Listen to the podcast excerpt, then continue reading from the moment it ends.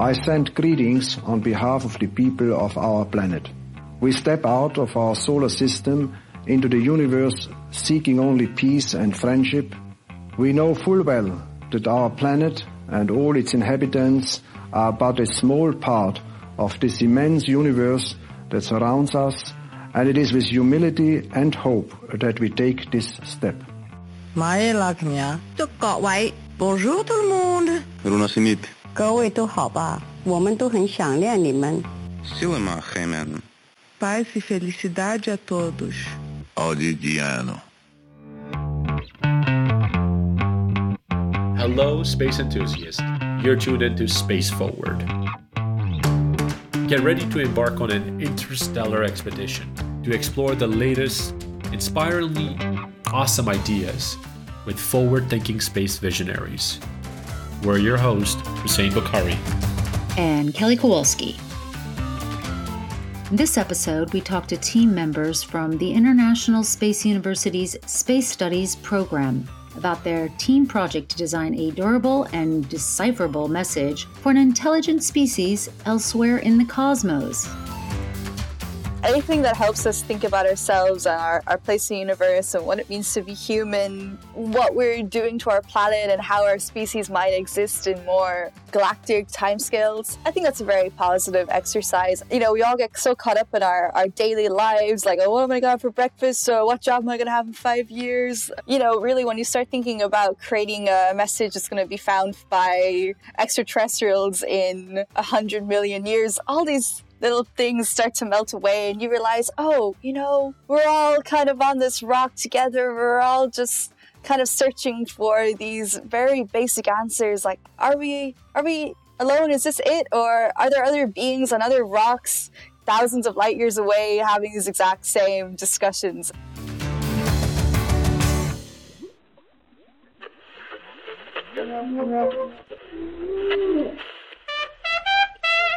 Stay tuned as we reveal a few songs that listeners suggested to encode on a new golden record.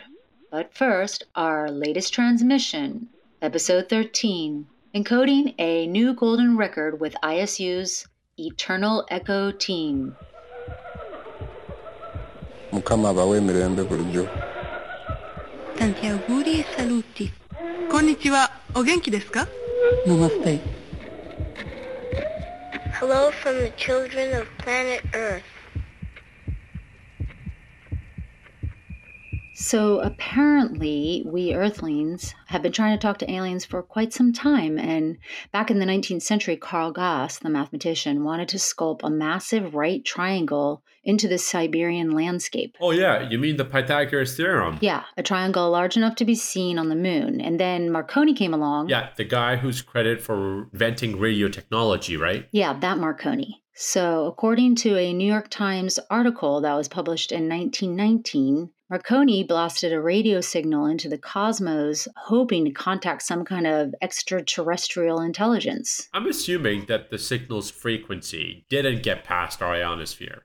Probably. But it did launch CETI, or Communications with Extraterrestrial Intelligence. I thought it was SETI, the search for extraterrestrial intelligence. Well, it was CETI with a C because Carl Sagan, one of CETI's founders, he just really loved that the acronym had a Latin root for cetaceans or whales, which pretty much have their own form of communication that is alien to us.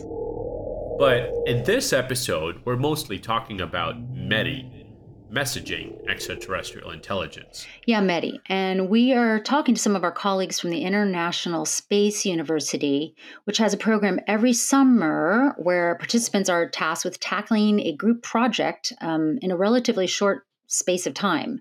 Uh, and this group was tasked with creating an updated interstellar message.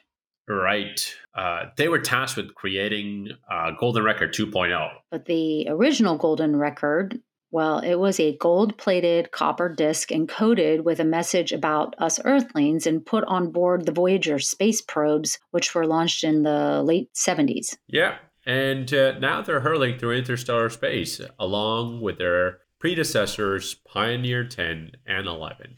Yeah, interstellar space. So let's take it away with our International Space University compadres, Guillaume, Yana, and Paul.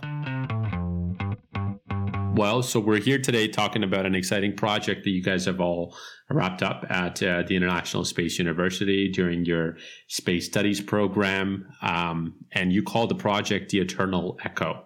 You know, talk to us a little bit about, you know, where the name actually came from. So the name Eternal Echo, it just it had a ring to it. And we also really were focusing on this idea of eternity because anything that you you know send into space is going to be there for a long time.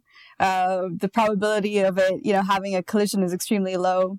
And as long as the materials are durable enough it's going to last for millions and millions if not billions of years. So long after you know we've come and gone as a species in all probability so we wanted our message to be something that we wanted to like speak for us into eternity. And we knew that whatever we would say would just be an echo of who we are. So that's where the name Eternal Echo came from. So, really, for people who don't know, maybe you could give a little background to Voyager and how you guys decided to do it differently or the same. So, uh, the Voyager mission, uh, well, the, the golden record that was on the Voyager mission was a follow up to the uh, plaques that were put on the Pioneer mission. These are the, the four missions, the two Pioneers and the two Voyagers, were all missions uh, intended to briefly explore the outer planets, um, and then they were already on an interstellar trajectory, so they left the solar system. When it was realized that these missions were going to leave the solar system, a small group of people, including Frank Drake, And Carl Sagan realized that there was some possibility of this this vehicle being intercepted by another intelligence. And given that tiny possibility, they considered it to be worth putting a message from humanity to this hypothetical receiver. The the first attempts on the, the Pioneer missions were a simple plaque with an engraving. It, it was reasonably straightforward, but not without its controversy. On Voyager, um, Frank Drake came to the ingenious realization that the plaque was about the same size as a, a long playing record, a, a, vinyl record that was popular at the time. So he decided, or he suggested, that instead of just putting a simple plaque on Voyagers, they could put a record containing uh, a lot more than just simple pictorial information. It also managed to include over an hour of sound and music, and uh, they also encoded a whole bunch of images of, of different things onto the, the record as well. So, given that background, there's, there's only been one interstellar mission since then, and that is or one, one mission with an interstellar trajectory. That is New Horizons. And um, the principal investigator on New Horizons decided against putting a similar kind of message on that spacecraft uh, because he didn't want to detract, uh, he, did, he didn't want to t- take away from the, the science goals of the mission. They did put some cultural artifacts on there. There's a small sample of the ashes of the guy that discovered Pluto, and a, a, you know some stamps and coins and things are on that mission, but nothing in the the sort of the, the, the message sense of what we, we had previously uh, and what we as the Eternal Echo team were trying to reproduce in a modern way. So, what we decided to do differently was look into all of the possible technologies we were aiming to have a similar kind of inert payload on an existing interstellar mission. So we weren't uh, focused on building the mission itself, but just adding our message to an existing mission. Um, the the payload had to be completely independent. It couldn't affect the primary mission, whatever the science goals of that mission were. So we were limited in what we could do. We couldn't use any power. It had to be you know stable uh, and able to protect itself from its environment. And so we looked into a lot of possibilities. And uh, in the end, we ended up coming to a lot of the same conclusions that they had come to 40 years earlier. Yeah. So, I mean, it's interesting that you say that because, you know, what were those conclusions that you came up to that they had come to 40 years earlier? The, the main conclusion that you know, we came to that they also came to uh, was that the, the, the best way to encode information is inscribed matter you know, we looked into a lot of other options, you know, di- different types of optical storage and you know, encoding information into the atomic structure of crystals and and all sorts of fancy technologies that do exist on Earth today um, and can be you know, created in laboratory situations. But none of them had the the stability and durability for the you know, hundreds of millions or hopefully billions of years of, of travel time that we're looking for. What did you say? Inscribed material? So the the information is encoded onto our artifacts uh, as deformations in the surface. So we start with a a perfectly flat, clean um, you know, gold disc, which is similar to the the record um, Sagan used, but onto this gold disc, uh, we're etching material on etching information onto one side, which was similar to what they did with the the cover of their golden record, and on the other side, we're etching high density digital information. Um, so we've got, uh, I guess, analogous to the way that information is encoded on a CD. You've got you know, changes in the surface of the of the metal which can be uh, re- recovered using the appropriate technology. Were there any new things that you that you brought to Eternal Echo that were different somehow to what Sagan and the peers had done on the record? I think where we diverge the most is in our ideas for the content of the message itself. And we also included updated versions of the pulsar map that was on the original Golden Record, courtesy of radio astronomer Scott Ransom. And we decided to include a more detailed map of our location in the galaxy via those pulsar maps and also a logarithmic map of our galaxy. But in terms of the philosophical approach, we really can't speak for all of humanity or define all of humanity in one single way. So we decided that the best way to capture us was to actually find a way to express individuality of experience.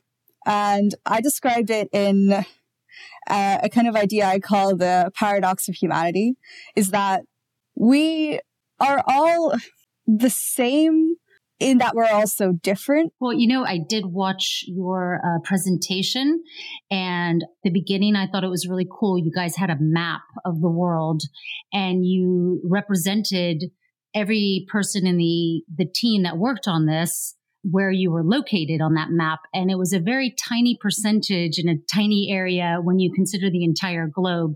Um, I don't know if anybody wants to talk about that and maybe a little bit about how this uh, project was brought together by you guys as a team. Sure. The project was part of the International Space University's Space Studies program uh, for 2021. The, the Space Studies program is something that the ISU does every year. It's in a different place every year and it usually involves around 120 people, uh, participants from all over the world. Uh, so we had, yeah, 17 people working with us on the team project. So the the team was mostly for, of uh, Western European uh, extraction, so you know, people across Western Europe and you know, you know, I, I, consider myself to be, you know, culturally Western European, even though I'm Australian. We had nobody from Africa. We had nobody from Asia. You know, we had nobody from South America. We did have uh, a Canadian, so there was, you know, a, a, token person from from that continent, and you know, we were aware of that, and so you know, being aware of of our limitations, uh, meant that we were able to, you know, acknowledge them, and we went through philosophical discussions about whether it would even be okay to try. But uh, yeah, in the end, we decided to, to to use what we had and what we knew, and open up the possibility for other people to voluntarily contribute at some point down the line. How did you guys interact on a day to day basis uh, without kind of going into some crazy philosophical tunnel rabbit hole or without wringing your your hands and and getting frustrated with the universe how did you cope with all of that uh, working as a, a, a rather big team in a sense at the beginning, I was like, oh, it will be a mess. But it wasn't a mess at all. Everybody knew precisely where he could put an insight in the project. Sometimes we did, we had to debate, but I remember precisely one time that I was so sure that we should use uh, we, um, 5D crystal to encapsulate our message. Um, and then Paul came to me and he came to me. He was like, uh, Guillaume, um, can you just have two minutes for me? And I know when, that when Paul says that, he will crush my dreams in a few words. Uh, this is exactly why we called we called him the dream crusher, and it just explained to me that th- th- this is quite cool, but uh, the message won't last more than centuries. So okay, no problem. I just sent the group in in a bad direction, and I know now that this was a bad direction. So let's go to to God plate. It's always a good thing to listen to the people that know better than you and in the group, there was always someone that knew better than you knew. So uh, we had this very flat organization, and we um, managed to uh, take the best of each person, with every voice being heard. Because I think that, uh, in my personal experience, if one verse, one voice is not heard, this is exactly where you can lose the big ideas. I guess what's interesting too is that is you had a, a, larger number of people than say a few folks like Carl Sagan and uh, Drake himself.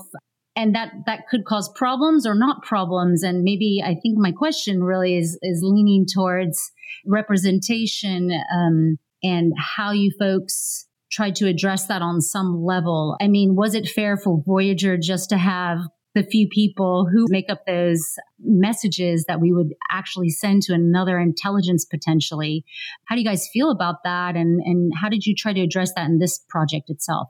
Okay, so we had an in depth discussion about this with Nadia Drake, and she explained it to us that really at the time it was not quite spur of the moment, but it might as well have been this devising of the content of the Golden Record.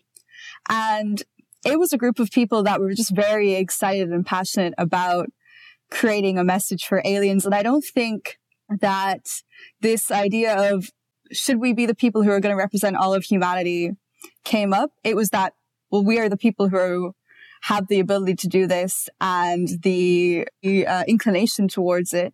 So this was something that we had to confront like, okay, what can we do within the scope of the summer? This was our challenge. Like, how do you make a message that can represent all of humanity? And we decided for us, and maybe for anyone, it's kind of impossible. It's not just humanity that we had to represent. It was also like, how do we feel about our sense of place in the universe? And how do we think of ourselves outside of being humans while also analyzing what it means to be a human being? Because when you're trying to think about how you're going to communicate ideas to extraterrestrials, you have to think outside the lens of what it means to interact with reality in this way, in this physical form.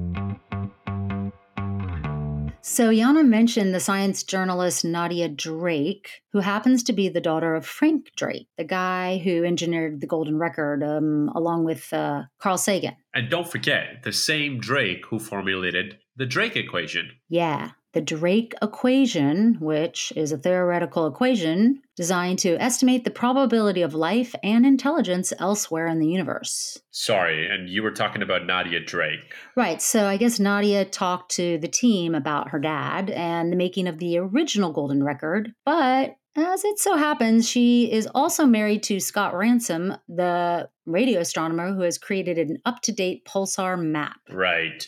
Because when Drake designed the old pulsar map on the Pioneer and Voyager probes, we had only discovered a small number of pulsars. Right. And for anyone who does not know what a pulsar is, here is the basic breakdown as I understand it. You have a star, a massive one, it explodes into a supernova leaving only its ghostly crushed core, which is now a neutron star.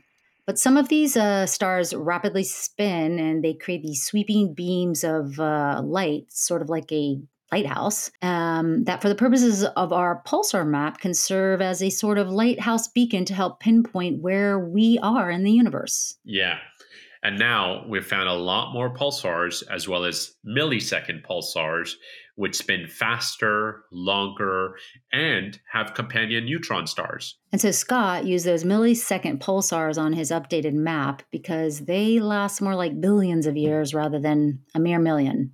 So I'm not sure if you know this, Hussein, but space is rather large. I had an inkling. And so the likelihood of our very teeny tiny small interstellar probes being scooped up by some intelligence is near zilch. Well, as Paul mentioned, it's an exercise to think through these concepts. So let's find out how the team consolidated their mission and how their message diverged from the original Golden Record the beginning of the project was very, very open. Like there was you know, many infinity times and approaches that we could have taken. It was it was huge and vast and never ending. The philosophical discussions we had at that time were just as big. So we we realized reasonably quickly that we were going to have to to to put some fences around the project and sort of define some some boundaries uh, as to what we could actually achieve within the, the time period with, that we had. So what we uh, the conclusions that we came to on that front were that we were going to design something or, or come up with a recipe for something that could be built today using technology that exists um, and could be put onto an interstellar mission as an inert payload. And also just in terms of our methodologies for how we we dealt with all these uh, big questions and challenges and huge ideas because really there was a point in the project i think it was when we watched this film the farthest which is a documentary about the voyager missions and the original golden record we felt so out of our depth. I, I remember like people were crying after the movie because we were like, how are we going to make something that's better than this? I felt very like emotionally moved and uh, I felt very passionate, but also like, whoa, this is a huge undertaking. And when it came to what we actually ended up deciding for the message itself, we needed to include a description of where we are. So that uh, was described using the updated millisecond pulsar map as devised by Scott Ransom.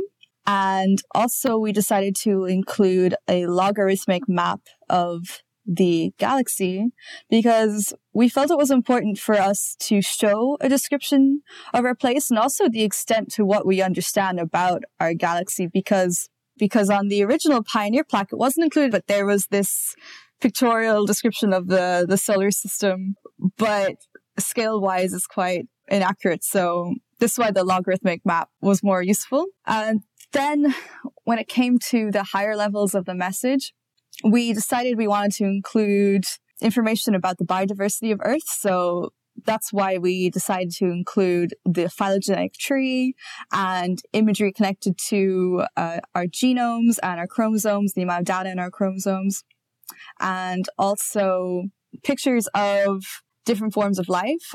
But another important thing that we decided to include in the message that was uh, an idea contributed by our team member Stasha was the description of time. Because the original golden record didn't really allude to the timescales we experience on earth and the lifespan of human beings. So he came up with a really nice diagram that shows the birth death cycle of a human life and then the kind of the reproduction point and then how that turns into another birth death cycle of a human being and then that was contrasted to the life cycle of a star but obviously the time frames are vastly different and i thought that was a really nice concept to have included on our message because time is something that we're all bound to and it really defines what we do with this existence. So essentially, you guys thought about who we are, where we are, and when we are. When we are, and also what we are and what we feel. That's the other big thing we decided to include that I haven't got into because it's a, a huge topic. Uh, but how are we going to put art on this thing? I was really confounded by this challenge because art is something that's obviously really important to the human experience. Otherwise, we wouldn't be producing so much of it. But how do you include art? Because to an extraterrestrial, it's not going to have any context or meaning. It might as well be random noise if you just put the Mona Lisa. And I thought, okay, we could put the brain activity of someone experience a really deeply personal piece of art. We could include different experiences from a whole range of people. We didn't decide necessarily on the selection mechanism. That's the open part of it. So we're not the ones getting to create the art. It's like a, it's a personal choice, but it's still an idea in development. But that's definitely the direction we want to go in to actually convey intimate individual experiences on this and uh, the individuality of consciousness and the individuality of everyone's experiences rather than just having something that's static and impersonal. You, you mentioned something about um, feeling the weight after watching The Farthest. I actually haven't seen The Farthest. Hussein, have you seen The Farthest? Mm-hmm. Yeah, yeah, I have.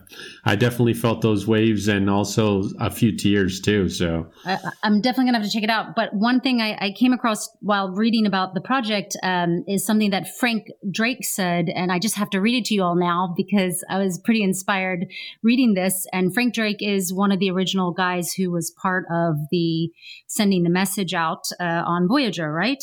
Am I am I right about that, Hussein? Yes, you are. Yes, you are. I was like, hello. Yes, um, I'm making sure you're still yeah. here. Yeah, I'm still no, here. Uh, here's the quote. Um, this was actually done, uh, I guess, uh, not so long ago at Cornell University um, at the Carl Sagan uh, Center, uh, where they celebrated the Voyager mission. And he says about the Golden Record that it turned out to be one of the most beautiful events in my life.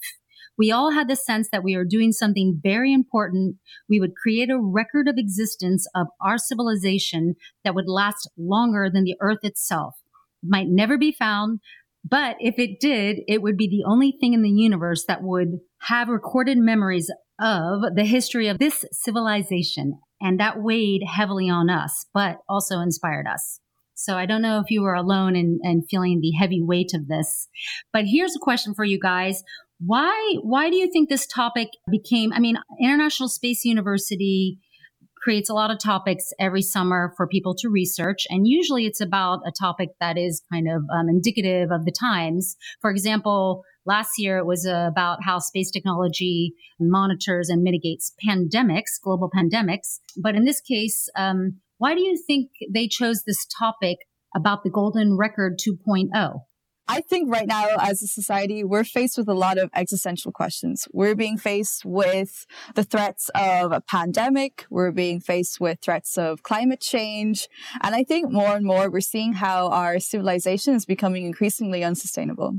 And we have some foresight, probably not enough, but we can kind of see the writing on the wall and that if we don't make some radical changes, we're not going to be successful as a species for much longer. We are very, very, very focused nowadays on what divides us. And as a species, th- this is a chance for us to, exactly as an astronaut, experience the overview effect as you see no borders from the ISS. This is a chance for us to see no borders, no, differ- no real difference between us, and us to all humanity what we have in common, send it to space. This is almost symbolic. I think it's important right now because we're coming to these realizations that we don't have infinite growth and we need to create some kind of record of us because we're not eternal. You know, everything we're experiencing right now is transient and all species inherently are transient. We're all going to evolve into something else. So if we can create something and put it into deep space where it's going to go on for eons and eons, it's funny. We talked a lot about the human audience for this, and the only audience we know that is ever definitely going to see this is us. But also, probably the most likely audience, uh, aside from us right now, is um, ourselves in the future. So I think it's really important for us to take the time to evaluate where we are now and where we are going. It's, it's a message in a bottle in some ways, but it's also a time capsule it's interesting challenge from a philosophical and psychological perspective of human psyche and debating that as human species. But what about like the technical and engineering difficulties? Maybe you guys want to talk a little bit about that. During the, uh, the, the process of exploring what we were going to do and how we were going to build it, uh, we looked into a lot of different technologies that that had promise of being able to store vast amounts of data. Um, you know, it, it, at one point we were you're looking at technologies that could hold you know, many, many petabytes of data and you're going to try and put all of Wikipedia on this thing. And we had a, a, a lot of uh, a lot of different things that we did look into. Uh, most of these were eliminated for technical reasons. You know, they, they didn't have the durability we needed, or the manufacturing process was only possible in you know, laboratory conditions at a few universities in the world. So, in the end, what we the the model that we came up with is you know, two pure gold discs. The discs are two millimeters thick each. On the outer surfaces of these discs, we have the information engraved that um, Aina was talking about earlier. Um, and on the inside of these discs, uh, we have the high density information being etched into the surface. Um, this is the same kind of etching that happens uh, that is common in the um, semiconductor industry. You know, these these are technologies that are you know, very mature and very well established, um, and not necessarily particularly difficult to do.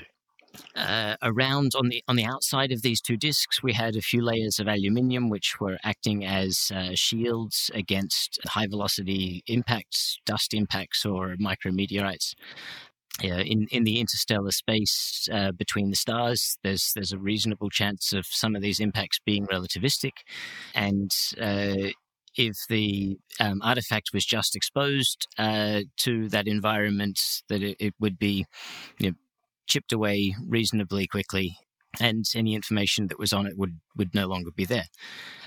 We also took into consideration uh, diffusion over, over these timescales. You all matter tends to break down and and you know, disintegrate. And uh, we chose gold because it was you one of the most resistant to this kind of erosion, to this this this kind of disintegration.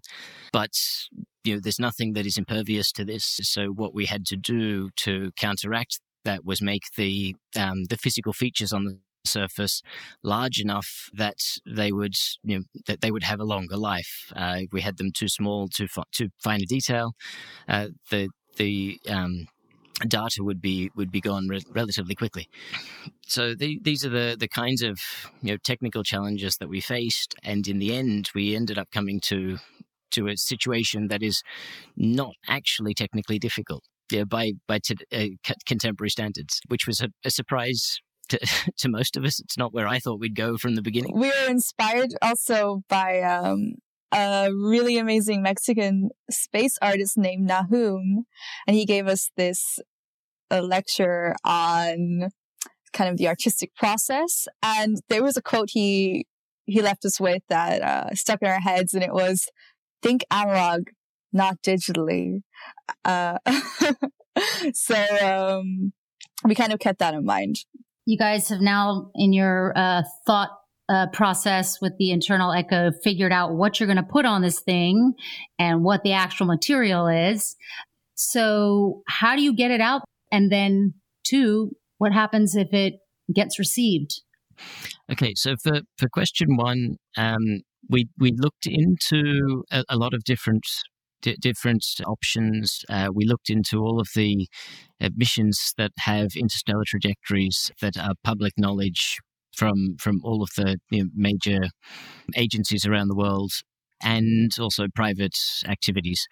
We came up with a you know, a short list of the ones that seemed to be most likely to be possible, and uh, these are there, there was a a um, Chinese mission, interstellar mission that's due for for, for launching you know, within a few years. It's it's actually very soon.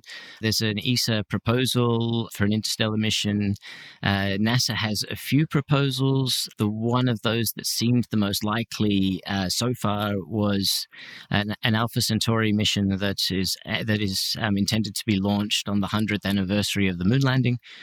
Uh, and then, of course, there's Breakthrough Starshot as well. So for the you know institutional type of missions, we basically provide a recipe for how to create this kind of artifacts um, to put on their missions.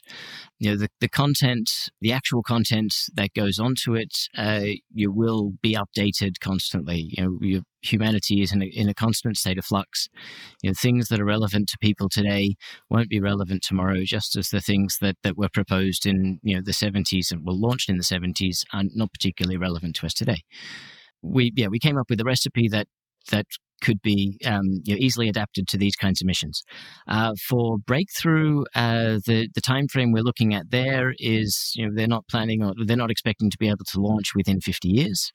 So it was kind of it was it was it was essentially looked at as a, a back burner option. It was you know something that you know, we could adapt the project, uh, remove the, the physical aspect of it, and just include the content into their their, their chipsets. Um, and you know, it, we we still have the the flexibility within the design to to be able to do that. And the second part of the question, uh, what happens if the if it actually is received by an extraterrestrial intelligence? So we we used uh, and again we looked into lots of alternatives, but we we ended up coming back to the same conclusion that you know, Sagan and Drake did. The artifact has uh, a map of the galaxy, um, you know, two different types of maps of the galaxy: the pulsar map and the logarithmic map, um, to show where the uh, mission was launched from and when. The, the pulsar timing uh, actually gives a very good uh, timestamp of the, the time of launch as well. Uh, so any um, extraterrestrial intelligence that's capable of you know, receiving this artifact uh, has to be able to to do so while the mission is in cruise. You know, they have to be able to match velocity with the the probe. You know, take the probe in, get the artifact off, pull it apart, and, and, and, to get to the information that's stored on it. This, this, is something that, that we can't do at the moment. You know, if, if even if we were to see a, a, an interstellar probe from another species coming through the, the solar system at the moment, there is no way that we could catch up with it. So this, you know, any recipient technology has to be, or say any recipient species has to be technologically superior to where we are at the moment.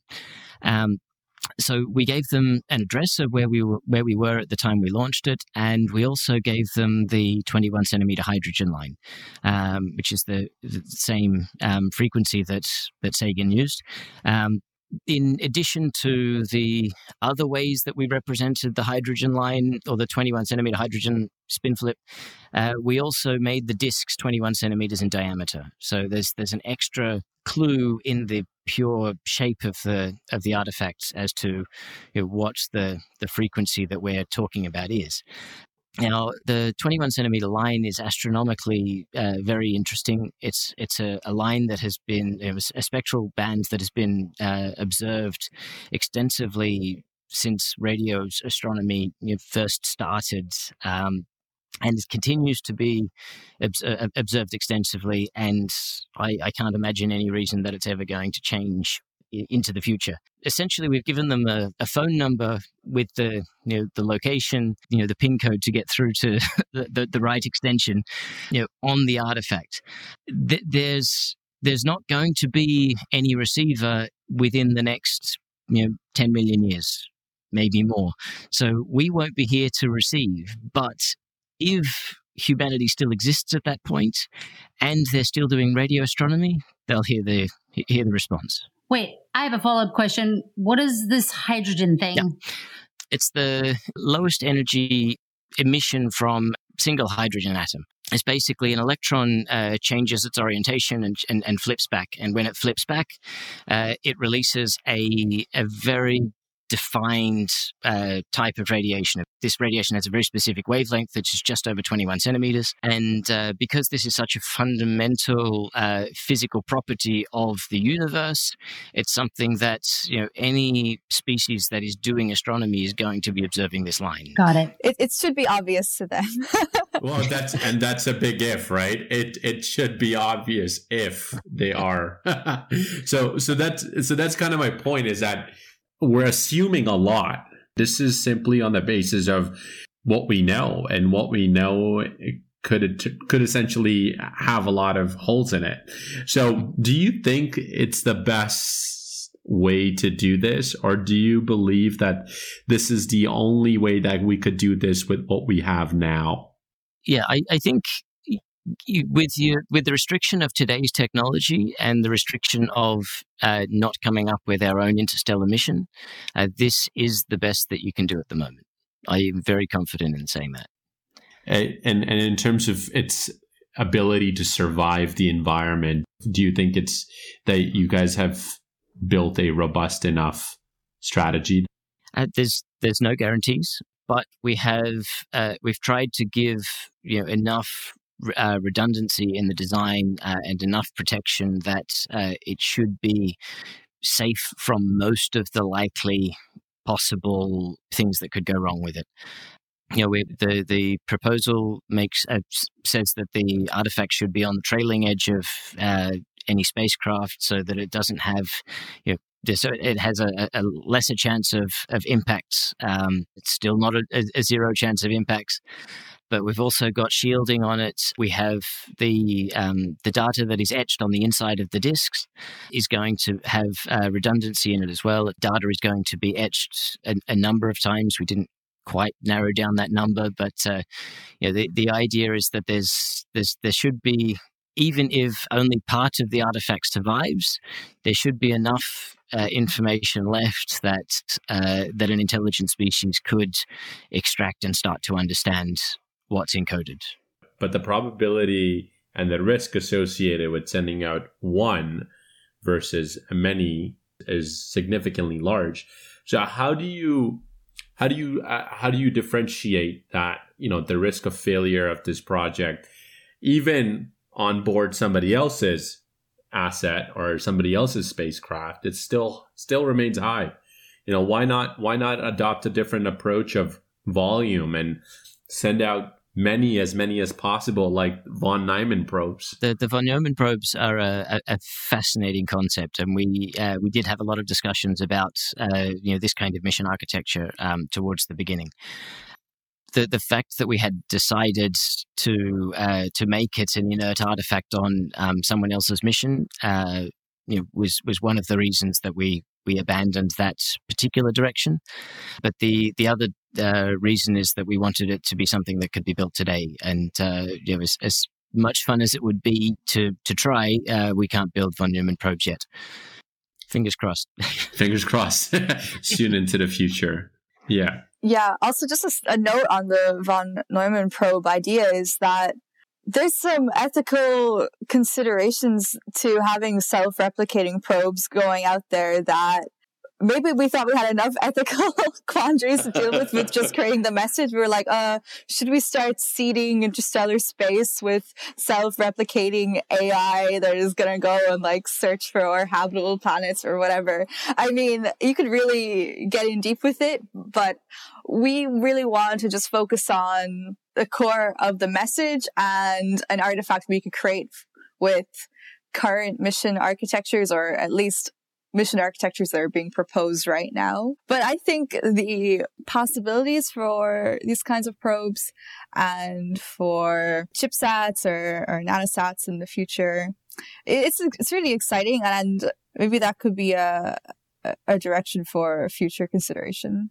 And this will be the first iteration because as society evolves as much faster than ever before and technology evolve also faster than ever before. Uh, we will have to do iteration of our message each year.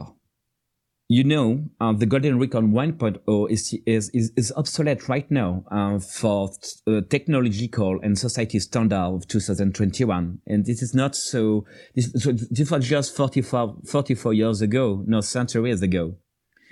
And the idea of the project is to make new iteration each year using uh, an open call for science, using open science. We don't want to keep this project for ourselves. We want teams around the world to make this project their own project and to give it to humanity, not keep it by us, for ourselves, because this, we know this is a, a project bigger than we are as a team and also this is a bigger a project bigger uh, than we are the civilization because it will last after we disappear so if technology evolves if we are able to send um, millions of nanoprobes if we can we decide finally to use electromagnetic wave it doesn't change anything So it doesn't matter.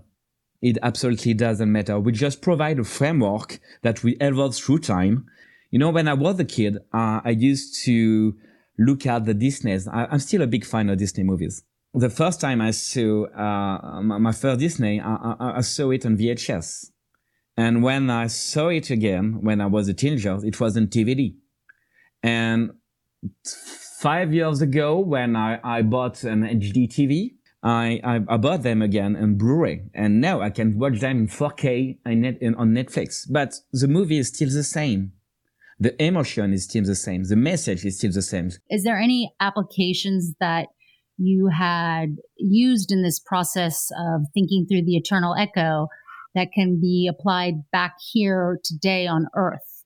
Uh, what what what have we learned from this process, and how could we kind of shape that towards helping Earthlings right now? So, anything that helps us think about ourselves and our, our place in the universe and what it means to be human, what we're doing to our planet, and how our species might exist in more galactic timescales. I think that's a very positive exercise. You know, we all get so caught up in our, our daily lives, like, oh, what am I going to have for breakfast? Or what job am I going to have in five years? You know, really, when you start thinking about creating a message that's going to be found by extraterrestrials in a hundred million years, all these little things start to melt away and you realize, oh, you know, we're all kind of on this rock together. We're all just kind of searching for these very basic answers like, are we are we alone? Is this it? Or are there other beings on other rocks thousands of light years away having these exact same discussions? And I think that's extremely humbling. And I definitely think it's a productive,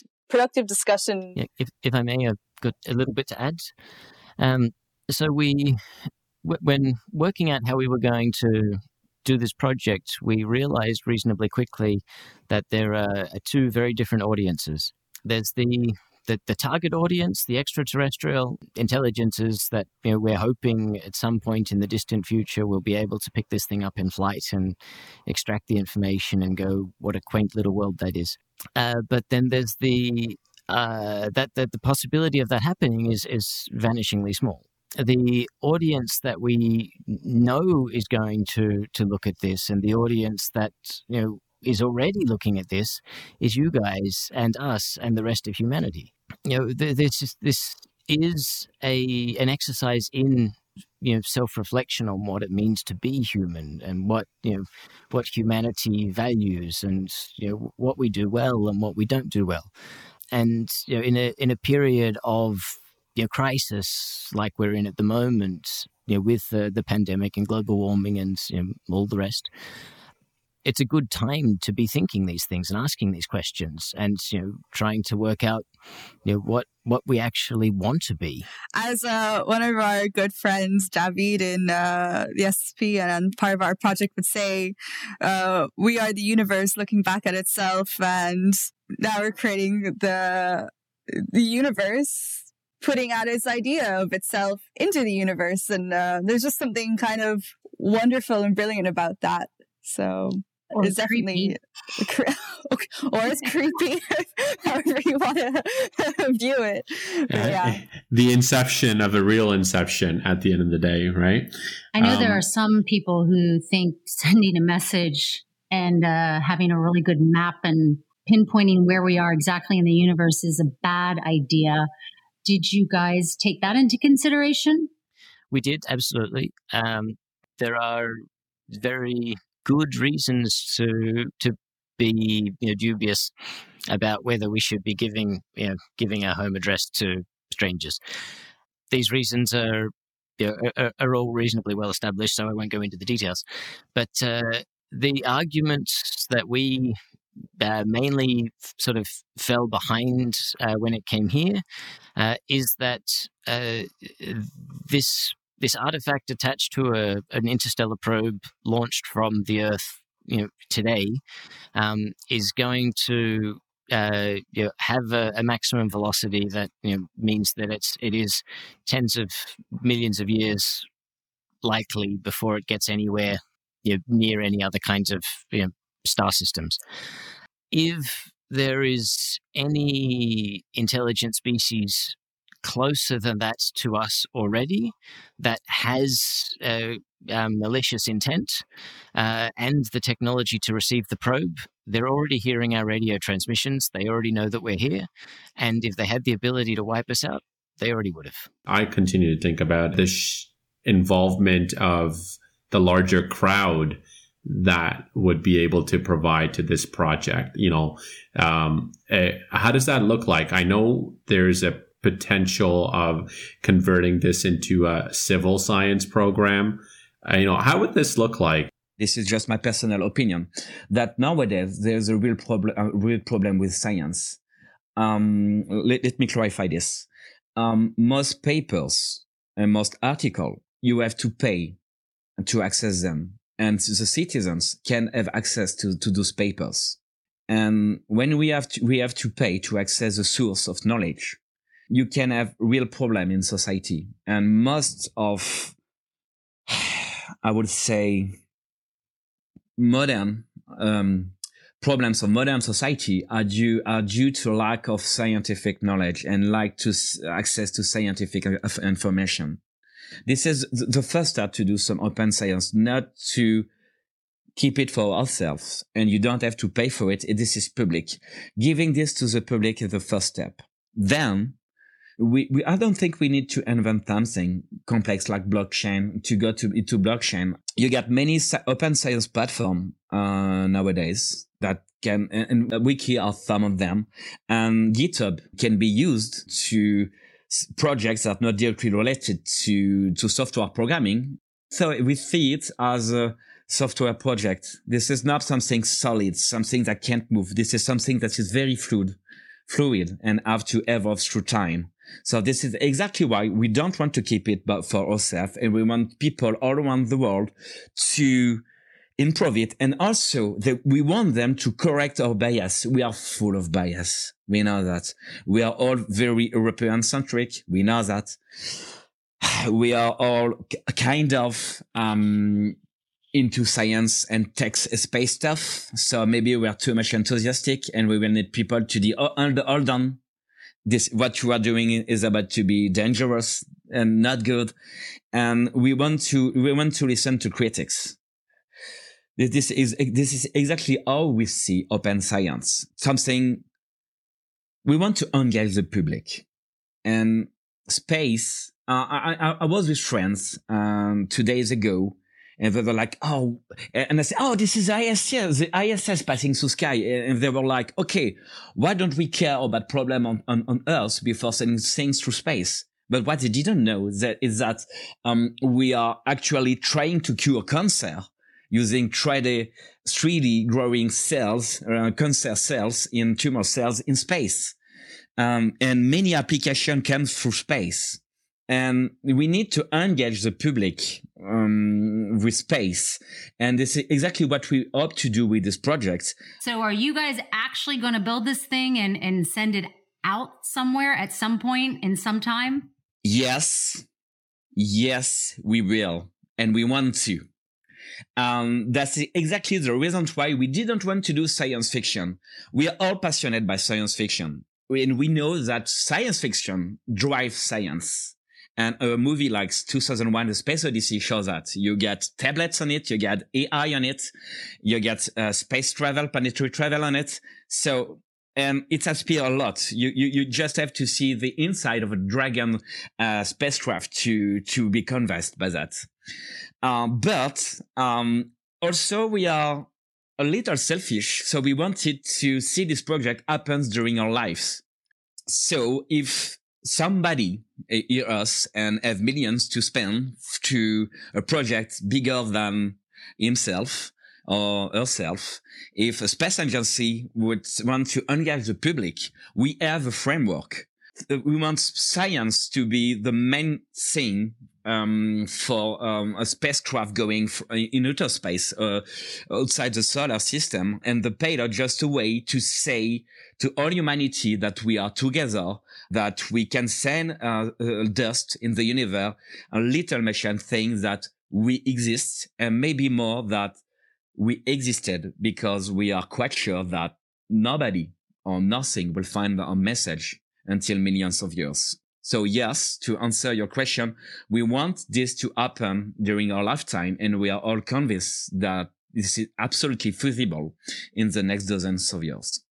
Well, it's definitely going to lead in very positive and very adventurous directions, I imagine. So our team hopes that we can continue this project and uh, inspire the future generations to not only have Eternal Echo, but Eternal Echo Point One, Golden Record 3.0, and and just many more. Essentially, just keep it moving, right? Uh, because we need more inspiration and we need more uh, more reflection and passion to move forward in space, and uh, hence why we're here at Space Forward. So. Uh, Hussein, Kelly, Matthias, thank you so much for the invitation. Thank you. We're going to keep looking forward.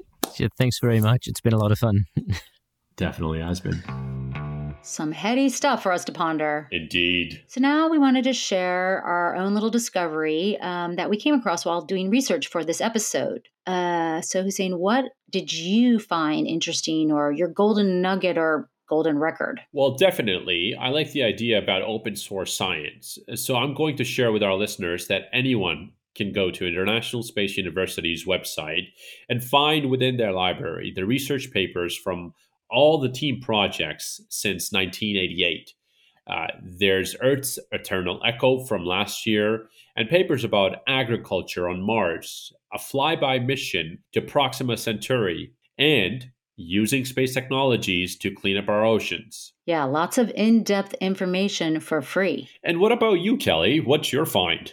Well, I was definitely blown away by the artwork of Pablo Carlos Budassi. Created this um, logarithmic vision of the observable universe from Earth all the way to the Big Bang. And it's kind of this one big image that represents all of space time as we know it. And it's pretty gorgeous as well as humbling. So, what's next, Hussein? Yeah, our next episode is one of my favorite topics geoinformatics and remote sensing. Uh, who's that with? With Dr. Thomas Blaschke. He's a professor at University of Salzburg. Okay, great. I guess that's episode uh, 14. Very excited for that.